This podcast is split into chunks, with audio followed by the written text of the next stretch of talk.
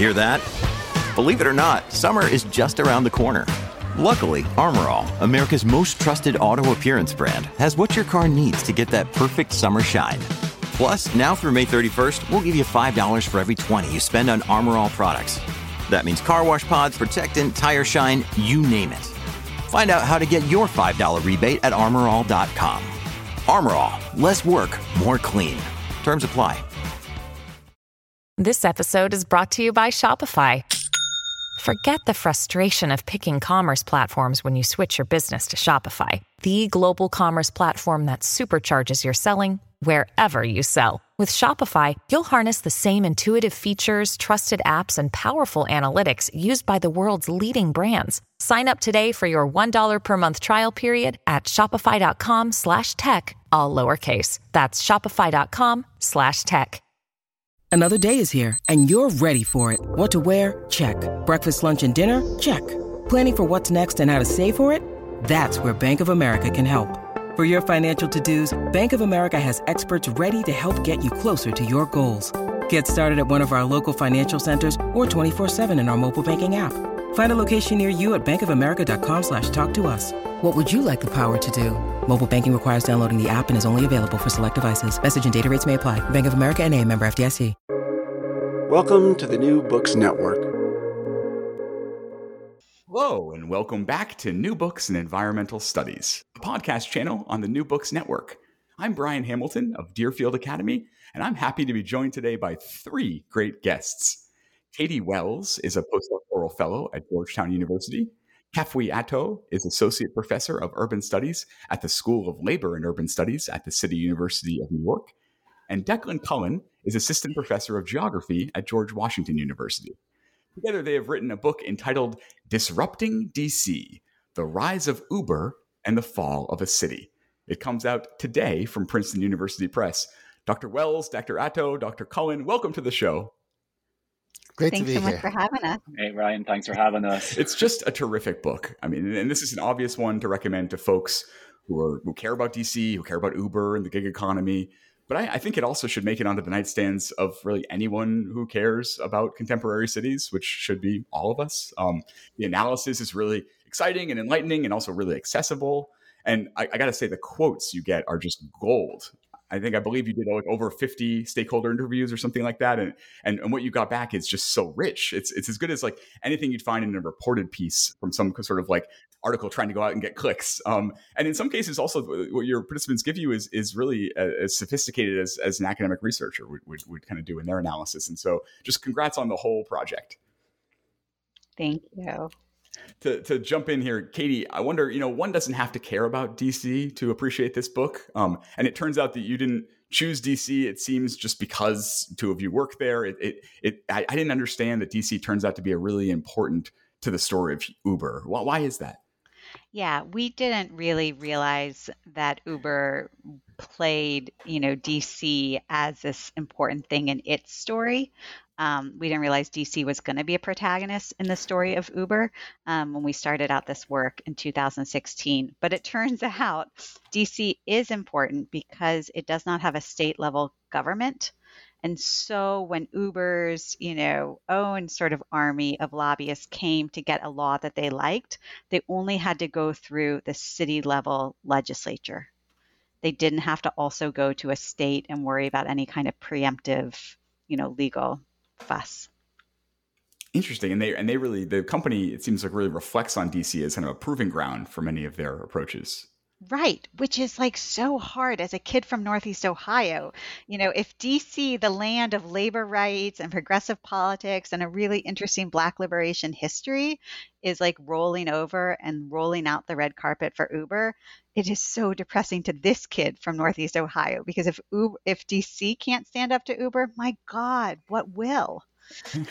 and Kafui, one of the things we see when you when you take us um, into the city level government here, and, and, we learn that legislators have been for a while really focused on trying to attract, trying to trying to make DC a hub of innovation and to attract uh, tech companies and others. And we and we uh, I think we saw that nationally with the the Amazon um, push for the second headquarters there. But um, you argue that that Uber's growth in the district is is not a sign of of um, in your words urban economic strength or urban innovation. This isn't a, a, win for this kind of push toward innovation but actually uber's strength in the district is actually a reflection of as you say urban weakness desperation and low expectations. Could you unpack that argument a little bit for us? Sure. Um, and part of it is just a sense that uber um, offers kind of like a, a mirror uh, to to the city and the conditions of, of urban life, and oftentimes its pitch to cities or the reasons it's attractive to cities is are the very reasons that you know people are so frustrated with urban life not being able to get around um, you know the absence of good paying jobs the um, failures of public transportation. And so when uber steps in and says you know, we can do all these things. Um, you know, uh, cities can say, "Great, we, we're we're innovative," but it, it, it's really a sign of a kind of um, history of disinvestment, um, decades of kind of um, political and legislative, um, you know, uh, intractability. I don't know the, the degree to which, um, you know, Uber has been able to take advantage of all the gaps in the social safety net that have defined urban life um, in American cities for, for, for many decades. And some of that has to do with federal you know disinvestment and retrenchment. Some of that has to do with wide, broader changes in the global economy. Um, some of it has to do with you know what Katie was mentioning before, like the particulars of DC and the kind of structural problems of trying to get anything done, um, you know, without kind of uh, uh, representation. Um, uh, so yeah, I think there's it's Uber is a great way to to talk about how cities are oftentimes f- failing their residents and citizens, and less um, a way of talking about how great Uber is. You know, um, Declan, one of the overarching themes of the book is we kind of termed the construction of, of common sense. And I found this really intriguing.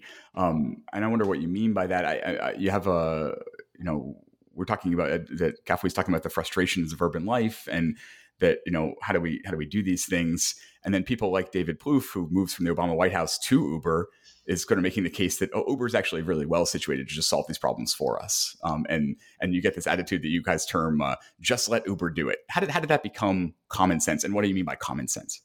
Mm.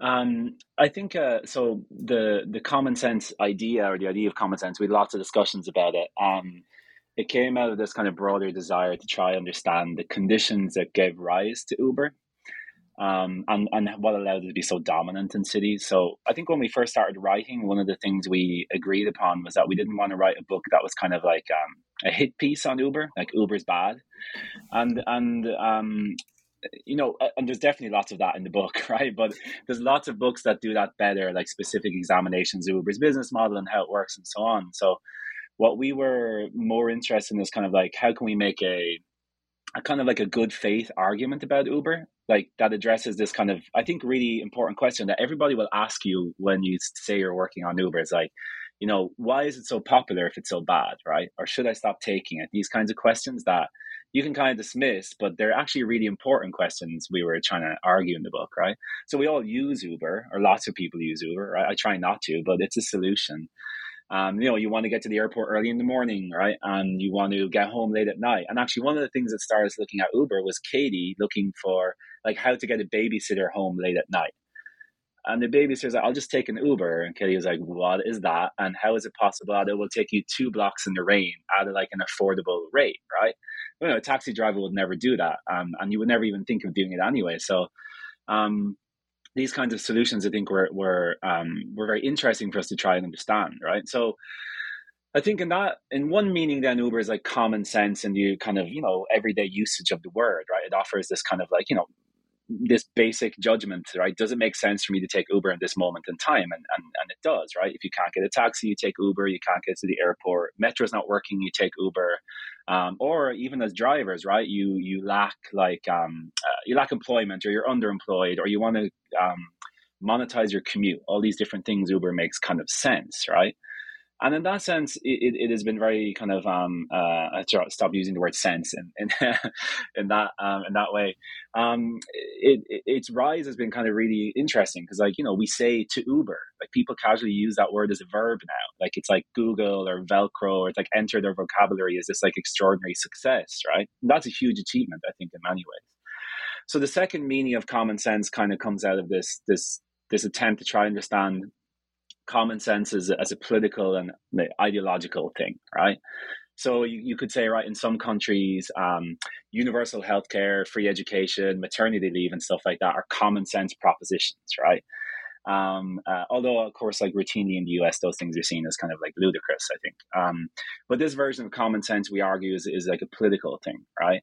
Um, so it's to do with institutions, political interests, economic regimes, and, and all these kind of contingent things. And so common sense means different things in different eras and, and so on.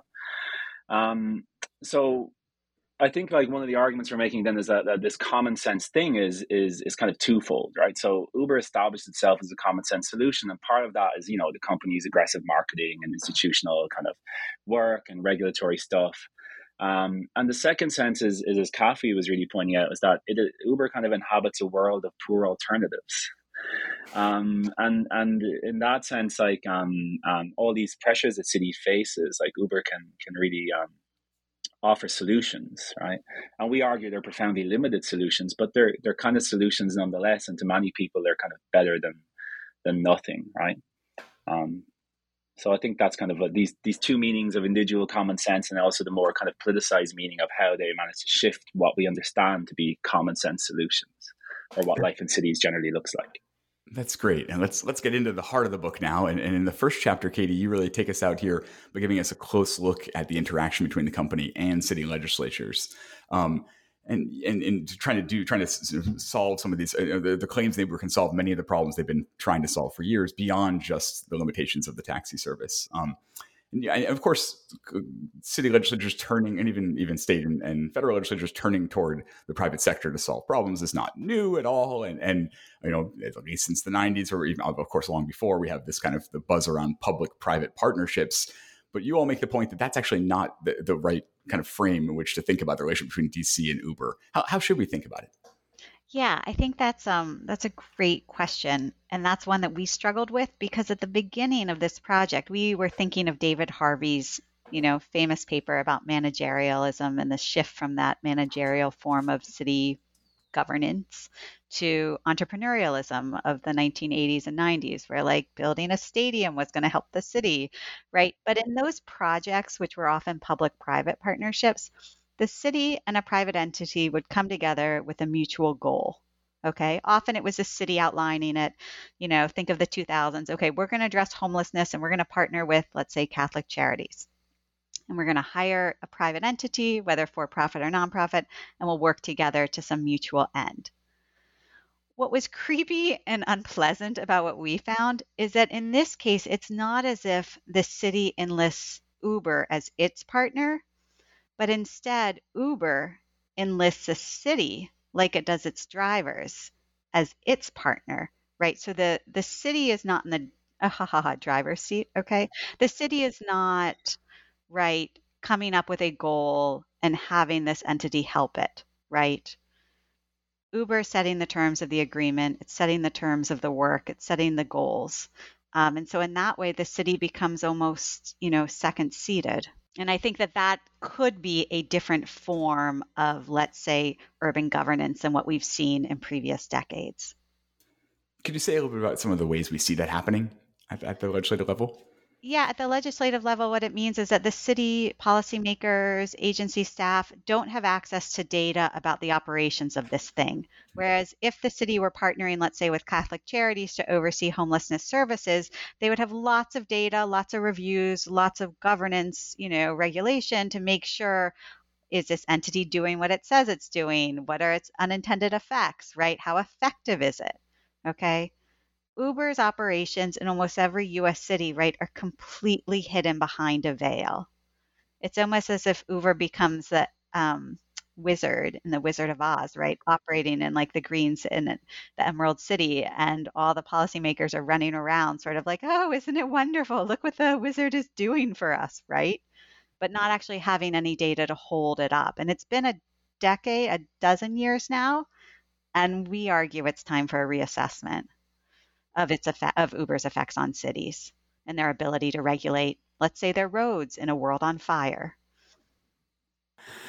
Turning to chapter two, um, Kafui, I, I, I, did not understand the extent to which um, Uber has has um, deployed kind of politics of, of racial grievance in this, and we have you show us around the nation, not just in DC, you know, op-eds being placed in papers, uh, billboards, uh, short films directed by Spike Lee that I totally missed out on. Um, you show eager, kind of really Uber's really eager to position itself as a tool to fight against racial injustice.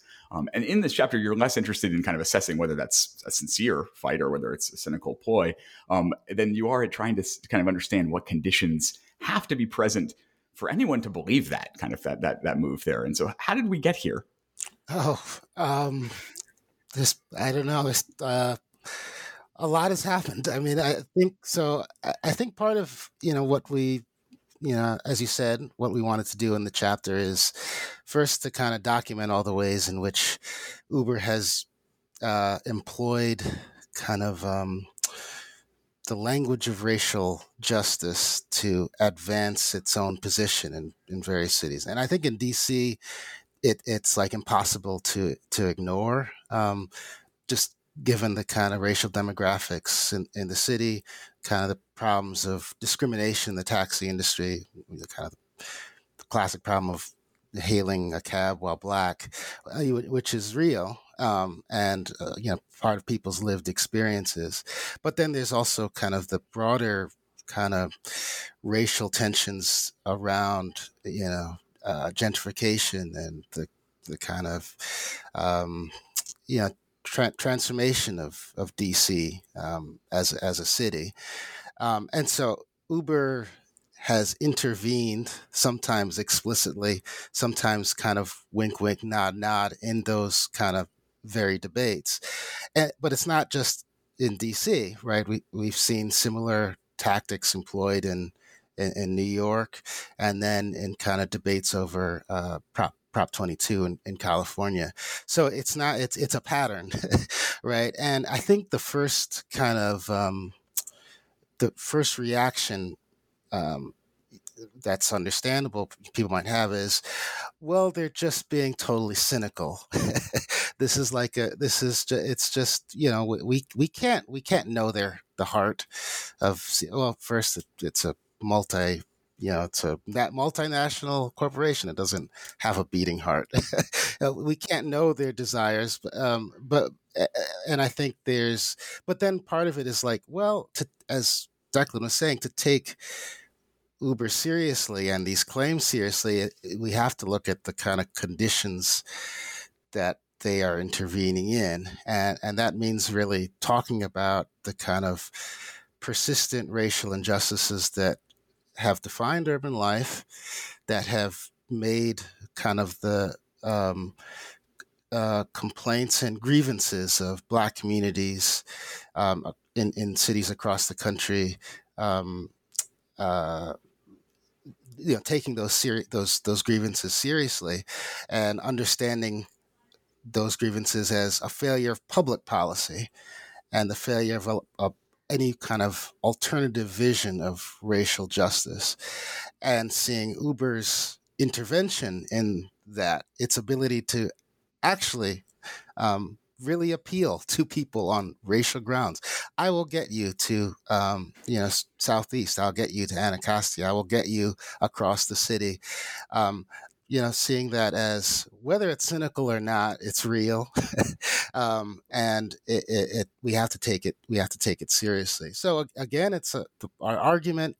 You know, uh, the same argument we're making across the rest of the book, but but taking seriously the the degree to which Uber has really um, exploited the failures of racial liberalism in cities. Um, and in profound ways. I think they're being cynical, but but uh, but but we, we didn't want to we didn't want to end there. We didn't want that to be the kind of point. We didn't want to say, actually, you know, yeah. they're they're they don't really care about racial justice. They're, yeah, no, obviously, um, but there's some there's a deeper story there.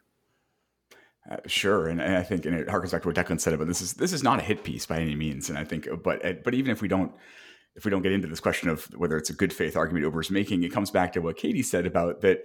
It wasn't as if the city set out to say, "How do we address racism inside the taxi industry? Let's find a partner to do that." And then, oh, here's Uber. It was very much like Uber, kind of like you know, planting op-eds saying like this, look at what, what else we can do, essentially, um, and sort of these increasingly grand claims about about the the um, reforms they can bring to the city. And so there's at least that, and it, it also touches on the next chapter, which um, I'd like to stay with you, Kafui, about is is about data. And Katie mentioned earlier how you know there's obviously uh, Uber's in the data game, and you do a nice job at showing how workers themselves, or drivers, are even aware of themselves as producing data for the company. Um, and that's really fascinating um, in, in, the way that they're so um, tuned into that. Um, but also, of course, the, the, the city legislatures in the city that's trying to strive to, to brand itself as an innovation hub um, has what you call kind of a data fetishism. And so, how, how did data fetishism shape the city's relationship with Uber? Well, uh, anyone else feel free to add to what I'm about to say. But um, you know, I I think part of what we again in terms of setting the stage setting the context you know uber like many cities across the country has uh, you know in an attempt to promote economic development grow as a city has you know latched on to different ideas right? And some of those ideas have to do with technology and innovation. I think the, the classic one is um, we should be a smart city right? Um, and and that that language has shifted. You know, it's that it's kind of like a ten years ago or eight years ago. But but you know, you see versions of you know different versions of it popping up, and in the smart city, in the innovative city, the coin of the realm is data, right? And that's what that's what matters. And I think um, Uber has understood that, right? And as a tech company, um, and transportation company that collects massive amounts of data about the cities in which it operates, uh, who's driving, where they're driving, uh, where where where where there's traffic, um, where there's potholes, even. Um, you know, it has you know a considerable amount of information about cities that cities themselves and city planners and uh, city policymakers don't necessarily have.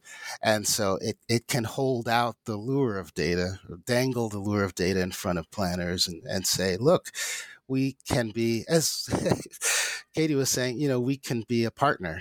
Uh, we should be a partner um, in this. And, you know, part of the challenge of that is, you know, oftentimes lost in those, those, that kind of discussion is uh, what what what is data good for? Do we have the capacity to to process it or make sense of it? Uh, data for what? Data for whom? You know, um, and so it becomes this kind of uh, you know the chapter was very fun to write because as I, you might have noticed that we have kind of like a um, you know like uh, our own we're, we're questioning our own approach. beautiful. Right yeah there's this crisis of confidence yeah. two-thirds of the way in. It's right. very beautiful. Yeah we have this epistemic break like halfway through we're like wait wait what are we are we just playing you know are we are we uh, has are we playing the game that uber has set for us? You know and um yeah so it, uh, anyone else want to add if i'm missing? Yeah. Yeah, I think uh, I, I think one of the things that that um, Kafui first pointed out when we were writing, which is really interesting, was like, okay, one, there's this aspect, of course, like, are we just playing the game of of fetishizing data ourselves? We need the data. The data will tell us. And and someone in a talk pointed out to us is that why do you need more data? You understand how this process works. So like, what's data going to tell you that like you haven't already found out? But the other part of it was, I think, which uh, we, when we first wrote the paper and then we wrote this chapter afterwards, was like that data is like a product of, of driver work. And so it gets fetishized as this commodity, but it's actually something that drivers produce. Even when they're not driving passengers around, um, they do this other form of hidden work, right? Um, that they don't get paid for. So they wait and they do all these other things, but like they also produce this data that that is really important to how the company works. And so it gets aggregated as big data, but in that process, you know, drivers are producing the most valuable commodity for companies like that um, in an unpaid manner. And and seeing it as that way, I think allowed us to ask all these kind of political questions about well, what was it doing and where was it going and, and all these other kinds of questions, you know. I wonder if you could say a little bit more about that, any of you, about about because I, I, I, didn't appreciate the extent to which there were sort of promises made, and and how much the city was saying one of the best things we can get out of Uber is not just the you know improved transportation networks, but also we can get this data that can help us. The idea was that this can help us do policy better in the future. Um, how did that? Like, why was that so exciting to cities, and and and then what happened? Well, I think it started with the Uber. I mean, we start the chapter, or the it figures in the chapter the kind of Uber movement, um, which is the kind of platform that Uber launched. I can't remember what year, 2016, 15. You have to buy the book. Yeah. 2015, 2016, that, you know, was an explicit offer to cities of, of data. But then, you know, as we show in multiple chapters of the book, there was a kind of long-standing shift in the city to brand Washington, D.C. as kind of a leader in not only innovation, but like inclusive innovation, like innovation, tech innovation that, um, that is equitable and that promotes growth, not just, um, you know, to kind of classic Silicon Valley um, oligarch way, but in, in kind of a way that benefits uh, communities. Um, and so that, you know, I, I think that comes from you know DC's kind of like all cities, uh, its desire to grow um, economically, bring people in. Um, so, I, yeah. When you need mealtime inspiration, it's worth shopping Kroger, where you'll find over 30,000 mouthwatering choices that excite your inner foodie. And no matter what tasty choice you make, you'll enjoy our everyday low prices, plus extra ways to save, like digital coupons worth over $600 each week. You can also save up to $1 off per gallon at the pump with fuel points. More savings and more inspiring flavors make shopping Kroger worth it every time. Kroger, fresh for everyone. Fuel restrictions apply. But I, but I think it's also right. The desire for data is also sort of we can see it as a symptom of a local government that wants to do better, right? That wants more information about how to manage curbs, how to do road pricing, perhaps someday, how to do bike lanes and bicycles. Um, so I, there, the desire for the data to me you know, we of course ran up against some folks in government who are like, we don't need more data. And it's understandable, right? We at first were so, I was so offended by this attitude, right? I come from the Enlightenment idea more knowledge will make us better. And here we have policymakers saying, oh my God, we have enough.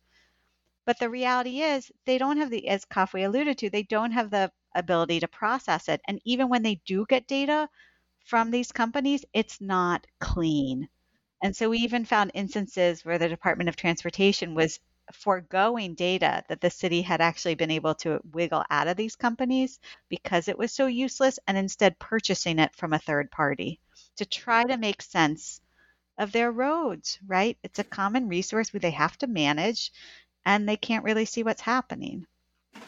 Like there's this moment I remember where they have a city official who's already just used to getting tetrabytes of data every day that it's just so raw they can't do anything with without more staff and whether there's going to be a, a, real return on that investment if they were to staff it up more. Also saying he was just afraid that the email would either be too much data or would be an angry email from an uber lawyer. And it's just really you feel for this guy this person in this story but uh, Declan, if we could turn to the fourth chapter, which I think you took the lead on here, um, it has the delightful title. All of the chapter titles are really good in this book, but uh, Flying Cars and Other Legends. And that was, I, I, don't know if I'm feeling old. There were so many things that I memory hold about Uber's story, even though Uber's story is not that old. Like I, I forgot there was an Uber before Uber X. I, I thought that was sort of the original form of it.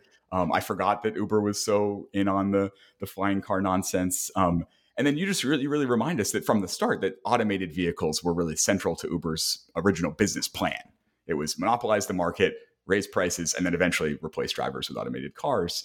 Um, And so even though that fleet never materialized and, and they sold off uh, what they were doing with AV um, a few years ago, AVs, you argue, are still really important to the story of Uber in DC. Uh, what are some of the reasons for that? Um, yeah, you stop me if I go on too long here because I'm really like fascinated by like the AVs and flying car stuff. Um, probably because my training is kind of historical, so it's like fun to really think about something so futuristic. But the his- the history of it is like really um, also really important. Um, so like the first driver I interviewed back in 2016 when I was talking to him about like worker categorization and potential for unions and da, da, da, he just said to me, "Look, this is all pointless. We're going to have flying cars in like two or three years." I was like, "What?" and so I was really my interest is really piqued, and so I started reading like a lot more around um, the idea. And in many ways, it's kind of like the leading edge of the data question, right? It's a technological kind of fetishism, or or as we kind of call it, like a tech tech solutionism, right? As like proposing tech as this kind of catch-all solution to problems in cities. Um, and so a lot of my kind of early thinking on it was influenced by this like great essay by the um, the late great David Graeber. It was called like a flying cars and the declining rate of profit. And he just made this very simple argument or this question in, in the Animist, the essay is like, where are the flying cars? And I was like, yeah, I want to know where they are. I've been hearing about them since I was a little kid. Um, and so he says, like, you know, there are big limits to technological development under capitalism. And so these limits, he kind of points out, are self interested. So like, why would you bother automating vehicles when you have like low wage drivers that bring their own cars, their own wear and tear, all and, and so they're providing like everything. And so Uber is like this company that doesn't have assets because it just you know it just manages a platform. And so if you control fleets of AVs, then it's like it's not a profit making kind of like enterprise. Um, but he says that that also like capitalism must like constantly put forward this idea that it is technologically innovative because if not like what's the point of all this right um, and so we're left to this kind of like you know problem of like how do we think about technological progress and how do we think about these ideas um, um, under kind of you know current uh, late capitalism whatever we call it I think the whole argument is summed up in a tweet from 2017. So in DC, there was this like uh, uh, um, they had down in the Georgetown waterfront it was a wealthy area, lots of restaurants and shops. There was like a Knightscope K5 security robot that like pitched into a fountain. Um, and everybody laughed really hard. And, and uh, so a nearby office worker tweeted, um, uh, our DC office building got a security robot and it drowned itself. We were promised flying cars and instead we got suicidal robots. Um, so the internet kind of remains undefeated, right? Um, as usual. So, but but the idea, so the argument kind of was like, so we hear all this talk of flying cars constantly. Why don't we see AVs? Why don't why aren't they working in cities and so on and so forth, right? And so this disconnect is really important, right? It's a solution that never really arrives, but it's always just about to arrive. Um, and so this kind of this this kind of um, idea of like what this technology is doing, or sorry, the idea is basically that you know the the lure or the idea of tech and flying cars offers this kind of solution, right? So it allows Uber to do a bunch of things, right? It allows venture capital to plow investment into this company, thinking, oh, wow, they're the future. They're going to bring flying cars. We're going to invest in the ground floor of this kind of like future of, of cities, right? This is really important because like the financial aspect of Uber is actually crazy. Like they don't make profit, they burn money. Um, part of it's an investment like this, a lot of it's in lobbying and political fights and so on and so forth um, and of course in, in lowering the prices of car of, of rides to try you know get um, to corner the market. And so it's really important to keep that kind of extreme of venture capital coming into the company. And, and that's really i think an important aspect of how it works in, in cities. It also is like the first interview shows it has this effect on drivers where drivers think to themselves well like why would you bother unionizing or even beginning to think about doing any kind of political work around this? Because we're already obsolete right now, of course, it's not true because you know, like you know, as as we've seen over the pandemic and so on and so forth, um, you know, drivers are crucial, right? They're essential to how this whole business model works, but they're framed as you know um, non-essential or you know imminently kind of obsolete, and that's important, I think, kind of politically. Um, uh, you might say actually a lot of the innovations of, of these technologies actually in, in labor surveillance and in control rather than kind of eliminating labor. Although you know, like you know, the odd AV test or um, a little robot going around is enough to kind of like you know build this discourse that like this is this is happening right? And then as Kathy is pointing out with data for cities it's really important because they can say like you know avs are like this kind of you know um, uh, uh, vehicle i can't think of another word right? For for showing like innovation right? Really in the streets to say look here's an av this is the future it's coming. Um, it allows cities to kind of like you know they, they DC has proposed legislation or has passed legislation, I should say, around AVs, around personal um, delivery devices like robots and stuff. All these things that show that they can solve problems. So they could say, like, we'll use little robots to solve food deserts, right? as if the problem was kind of a technical disconnect. We've happened to misplace people far from food, right? And and so this promise of technology, we make this argument is really important because, like, it, you know, I'm not saying that tech is bad, right? Clearly, we're going to need technological innovation to solve lots of the problems we have, right? But it's also the case that like a lot of problems in cities don't need technological solutions. Like food deserts need grocery stores, right? Like we need like public transit systems to like mass move people around cities. We need like solutions that we already have at our disposal that we don't use, right? Um, for a whole host of reasons that um, that we we've talked about. Um, and so this kind of um, uh, argument to us is really important because tech makes these promises it never fulfills. And actually, when you do see tech work in cities in this way, it's like AVs, um, the little robots, and all these other kinds of systems, they don't work across cities in like an even way to like ameliorate inequality. They actually just work in generally gentrifying neighborhoods, right? So you can go to a new like somewhere like the Wharf in DC, which is like you know billion dollar like waterfront development, um, and you can get a little, or you could. The company went bankrupt, of course, um, and Uber, of course, sold off all its AV stuff as well. So like this, this kind of like uh, they're like theme park rides, right? You're getting a little AV and it brings you over here, or you order your groceries and they come in a little thing, and, and it's not actually a solution to anything. In fact, in many ways, it probably just you know cements this kind of unequal development. I mean, a lot of real estate developments in DC, for example, are not a lot. There's a few. Um, had Uber waiting rooms, right? So you go into your huge, like amenity rich new apartment building and you sit there and you wait for your Uber. And so it, for us, I think in many ways it concentrates rather than kind of like um, offers a solution to these problems of of urban inequality. And I think so. It's not really what AVs are doing in cities. We don't see them in DC. We see them in other places working a little bit, but it's rather what the idea of AVs allows us to do in cities and how it reshapes politics and development. Thanks. And, and I you know when I read the line about the little food delivery Roombas and solving food deserts, I wrote some very unkind words in the margin that I can't repeat on air.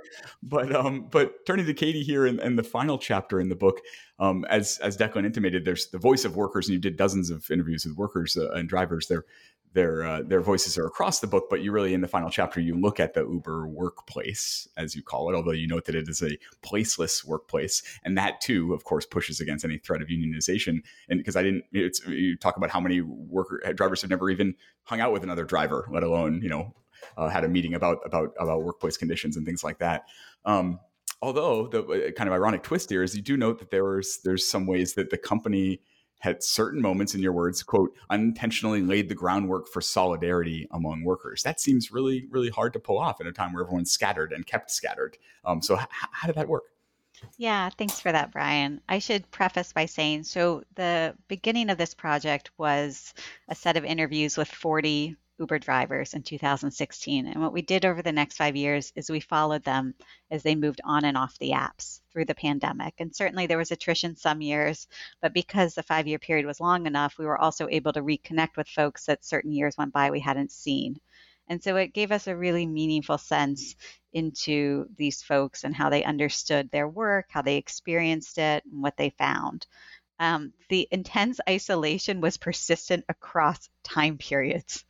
Um, the one exception to that was this place, right, within DC where it did feel like the company had unintentionally laid groundwork for organizing, and that was at a bottleneck, right? The bottleneck of the DCA, the National Airport.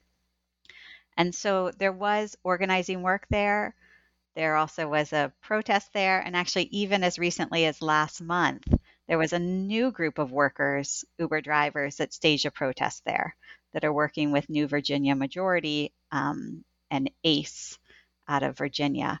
Um, and I think it is not a coincidence that that is also where they showed, um, you know, their worker demonstration because that is a place where, despite Uber's attempts to try to spread workers throughout the city, right? The airport's a hub and folks come together there and that's a time when they wait and there's lag time. And so it was an opportunity for a lot of workers to build relationships talk to each other and recognize that it wasn't just that they weren't smart enough to make the app work for them but rather that the work on the app was set out to screw them. And i think that difference was really sort of um, it, it was really heartening for us because for a while we were so disheartened by hearing all these workers talk about, well, I just wasn't smart enough. They had internalized the failures of the app because they didn't have colleagues, they didn't have peers to understand, no, honey, this system is set up to screw you. You're you're not screwing up. Um, and at the airport, that's where some of those informal but meaningful conversations took place. Thanks. Um, back to Declan here in the end of your chapter, you you say that technology's most seductive promise is that it allows us to escape from politics. And in the conclusion or introduction of the book, I think it is you you quote um, Nikil Saval um, arguing that quote what Uber wants cannot exist alongside a democratic society. Um, and you all offer this book as evidence of that. You also say that some policymakers thought that's you know that's hyperbole, that's going too far. Um, why do you think it's not going too far to make a claim as grand as that one? Mm-hmm. Um, yeah, I mean, I guess sometimes when you write a book, you got to make a big claim, right? Um, and so I'm no expert on democracy, but I think in in in the tech sense, it's it's it's very true. Like in, in AVs are, are you know they're like that in the sense that they they kind of say we don't need to engage in politics or messy solutions or, or questions of inequality. We can just engineer solutions to those things, right? Um, and I think that that kind of logic or that kind of ideology is is really strong. And so part of this came out of this reading of uh, uh, this book by Langdon Winner, The Whale and the Reactor. So it's like a philosophy of technology. And he makes this this quip in it, you know, if if uh, the unexamined life is not worth living, nobody's told engineers, right? That that you know, technology isn't just something we need to regulate or it's not something that we need to think about as something subject to politics. Like it is politics, right, in the first place. And we need to think about it from the ground up as, as a politics. And so I think in, in, in one sense, right, in recent years, you know, Uber comes in on this wave of like tech optimism, right? Like post recession, post 2008, where, you know, we can figure out all these problems and, and tech is this area that, you know, loads of money is flowing into. And this moment of kind of like maybe it peaks with Obama or just post Obama, right? That like, you know, technology is the solution to democracy. Like Twitter gives us an Arab Spring, and, and all these platforms can allow us to be more democratic. And now we're in this profound pessimistic moment where, like, oh no, what have we done? Like, um, it's eroding the basis of democracy, right? And Uber is part of that story. I mean, maybe not on the grand, the national scale of like a Facebook or a Twitter, um, uh, but it's part of the story, particularly on a municipal level, right? Of like how cities uh, work. And so the central goal of the book in that sense is really to show that um, that Uber is not really an economic thing or a tech thing. It's like a political project, right? And so this has become obvious maybe through things like the uh, the Uber files, which the Guardian published last year, which are mainly European based, right? But they show the level of political lobbying and influence that is and profoundly undemocratic, right? Um, we see it in California with the kind of AB5 bill where they're trying to, you know, reclassify gig workers as employees. And then Uber, you know, and Lyft and a bunch of other kind of subsidiaries and conglomerates, so they're all in it together. They spend over $200 million on Proposition 22 to reverse the decision, right? This is the most so expensive ballot initiative of all time, I think. In the history least, of all time, right? Yeah, and they yeah. outspent unions like 10 to 1, more than, oh, sorry, 20 to 1. So like $10 million versus like $200 million. It's, it's so on, on, on political campaigns, on social media campaigns, on lobbying um, and this is part of the story of like uh, the book with Operation Rolling Thunder, which was DC's like kind of initial. This is long before these things, like you know, eight years before Proposition Twenty Two, and so you know, an Operation Rolling Thunder, incidentally, is the name of the U.S. bombing campaign against North Vietnam from 1965 to 68, which is a nice relic of how terrible Uber's like uh, corporate culture was in the early days. Right, we're just going to call this political campaign like um, after uh, this kind of horrendous like uh, bombing campaign. Anyway, so I think that idea is, is, is really important to think of it like as anti-democratic is is important. Like if companies like Uber can spend all this money and they can force kind of um, uh, um, you know legislation or, or, the repeal of legislation, then they, they get to decide. but there's there's kind of a tension there that we had to deal with. Um, so at one point we were like, okay, Operation Rolling Thunder is this, you know, fifty thousand emails get sent to DC Council. People are asking for Uber. They're like, don't regulate it. We need it in the city. And we were like, what if that's democratic, right? You get all these people engaged in politics, emailing their council members, right? But I, I think we argue and, and believe, right, that the that you know you can't equate a consumer base with citizens, right, of a city as a whole. Like there's there's a lot of people who live in DC. They're not all Uber users, um, and not all of them are expressing their voice in that way. And so it, it kind of reflects, and, and Nikil in, in the article in Plus One really talks about this this conflation between consumerism and citizenship, right? That you vote with your wallet, that your your consumer choices are your politics. And this is part of that broader kind of common sense thing, right? Where we, we conceive of politics as, as a set of consumer choices not as something different, right? That like there's public goods like transportation that shouldn't be left to companies like Uber because they're just too important. I mean, Kafui has a wonderful book about it. If we're allowed to plug a second book, um, in 2000 and, uh, like 2019, your book Rights in Transit is like, your transit is a public right. Like we need it, and it's too important to leave to these companies. And so I think in, in, in that sense, like allowing public goods to become you know, uh, ruled by by private corporations, you know, creates a whole set of problems. Not least of which is what happens if these companies go out of business, right? We have a whole infrastructure that you know, just disappears. Kafui, we we've had a couple of very interesting years with uh, with labor in labor history and in political economy in general in cities and elsewhere. And while your analysis in this book really highlights the role of low expectations, as you put it, of citizens, of policymakers, um, of workers themselves, as Katie mentioned it. Um, you've concluded the book with some indications that expectations might be on the rise. And Katie mentioned the DCA protests last month. Um, you know, what other causes are there to believe that? So I think we were writing this chapter probably in the wake of um, Striketober in 2021. Yeah. So that that was fresh. Um, that was fresh news, and so, um, but I think it's continued. You know, I think this summer has I think they're calling it hot labor summer or something like that. You know, so I, there's just a kind of, um, although it, it, you know, although it's it's it's still limited, there is a kind of revived interest in labor organizing, um, strikes, workplace organizing, um, and in and in sectors that have long been uh, immune from that sort of like service industry, Starbucks. Um, Katie, you wanted to jump in? Yeah, I would just also add that, you know, to shift from the labor point, we're also in this renewed conversation thanks to folks like Malcolm Harris, author of Palo Alto, Meredith Whittaker, president of Signal, right? And even let's say the I think it's Time or Newsweek magazine this week has a photo on the front of an AI group of um, indigenous uh, Indians who are working on technology. So there is this renewed conversation about the power structures innate in the kind of tech that we have. And that to me, coupled with the labor, feels really hopeful. Yeah. Right. And that um, and that conversation about how technology threatens or contributes to fascism feels very um, much not sort of on the sidelines in my tiny worldview. And I think that's very different than a decade ago. Yeah, I also think there's there just there's there's a lot to there's uh, uh, various organizations and groups. I was thinking of the um, Uber and Lyft Drivers Association of Minnesota, the Deliveristas in in um, New York. Um, there's what's the group in LA?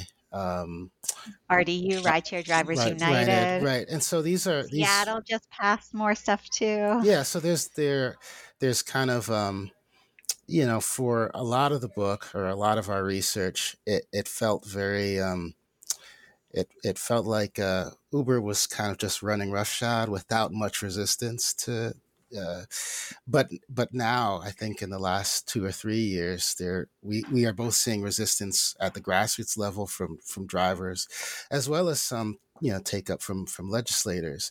I think there are still threats and still, and I'll give the example of the recent um, kind of uh, incident in in Minnesota um, where the the governor vetoed a kind of minimum wage uh, law that had gone through, uh, you know, had been passed by both uh, chambers of the House uh, of the governing body, um, and vetoed it on grounds that you know we need Uber and Lyft in rural areas because of paratransit because uh, it's providing a paratransit role. And and again, it's like eh, you know, it's like our book. like you know, I, I, we should send Tim Walz, uh, who's the governor, a copy of the book because it, it it really highlights the degree to which you know cities and state governments by partnering with Uber have really uh, you know it's a it's a it's a Faustian bargain. You know they are they are dealing with a company that can, in the instance they're threatened, um, ho- use as hostages you know people in uh, rural areas who have come to rely on uh, Uber and Lyft because the state has withdrawn services that it would otherwise have provided, not using these companies. So there are basically there are there's a lot of positive developments in terms of organizing, but there are still risks and and dangers, um, you know, going forward. Go ahead. Did you want to get in there, Declan? Yeah, I just um um this is part again of this the story of conditions. I mean, um, uh, uh, some reviewers of the book when we spoke to them like made a uh, a very interesting point that like you know part of the thing of like low expectations um, uh, is of like we have low expectations of what democratic politics can achieve and so a lot of these struggles are trying to raise our expectations for what cities can do again but it's also that uber kind of thrives in this context of like democratic ennui, right? That we're kind of bored with politics, that we actually kind of want tech solutions because the other hard and messy and, and difficult and, and and so the tech kind of allure is like it, it you know it's it's tempting and again it's kind of part of this idea of not laying all the blame on uber that you know as as a society we have our own role to play in this and um, there's lots of different forces at work um, uh, and there's lots of attempts to change these things but um, a lot of it is kind of this messy and, and protracted political kind of process of trying to shift, you know, that, that thing of common sense of like, what do we want and how do we get it and, and all that. And so I think like this, this, this broader, this broader context of like a lack of belief in democratic politics is also really important for thinking about what has allowed Uber to thrive as well. Well, I hope you are kept very busy in the weeks and months to come, getting this book out there into the hands of governors and whomever else. Uh, maybe you can divide and conquer. It's been such a treat to have all three of you here today. So thank you for that. Before I let you go, I'm, my curiosity is getting the best of me. I'd, I'd love to invite you to say a bit about any current projects that you're ready to preview for listeners. How about you, Katie? Sure. Yeah. I am still apparently a one trick pony. I'm still following Uber, but I'm following its Uber Eats version, um, as well as its derivative um, Ghost Kitchens, Cloud Kitchens project uh, from Uber C- former Uber CEO Travis Kalanick, who is buying up uh, property across the US using tax distress credits. Um, and engaged in a legislative battle through um, with Bradley Tusk, its former political strategist, um, with something new called the Digital Restaurant Association, trying to get cities not to regulate the third party restaurant delivery industry. Um, so I'm following GoPuff, Instacart, Uber Eats, DoorDash, things like that. Wow. How about you, Declan? What else is on your plate? Um, I'm hoping to continue to work with uh, my two friends here. Um, we're still friends even after writing a book together, as we like to keep pointing out. Yeah. Um, no, I continue kind of thinking a little bit about this automation issue in cities and how it works, um, and this kind of the the kind of you know the broader empirical projects of that, um, how they work in different cities and, and so on, um, among some other more boring projects. and Kafui? Well, apart from continuing to work with uh, Katie and Declan. I'm I'm focused on teaching at the moment. uh, prep, you know, prepping for the fall, and uh, you know, I've been teaching some of the same classes in the same way for forever. So I want to try to, um, you know, do some revisions and thinking about how to make my courses more interesting, at least for my sake. So as I'm lecturing, I'm also not falling asleep that's the most heroic project of all to fight against that inertia in the curriculum. So hooray to that. Well, this book again is Disrupting DC, The Rise of Uber and the Fall of a City. It comes out today from Princeton University Press. Its authors are, and my guests have been Katie Wells, Kafui Attoh, and Declan Cullen, who are not breaking up, and the band is staying together here. Katie, Kafui, Declan, thanks so much for your time and for this wonderful book. Thank you. Thanks, Brian. Thanks so much, Brian.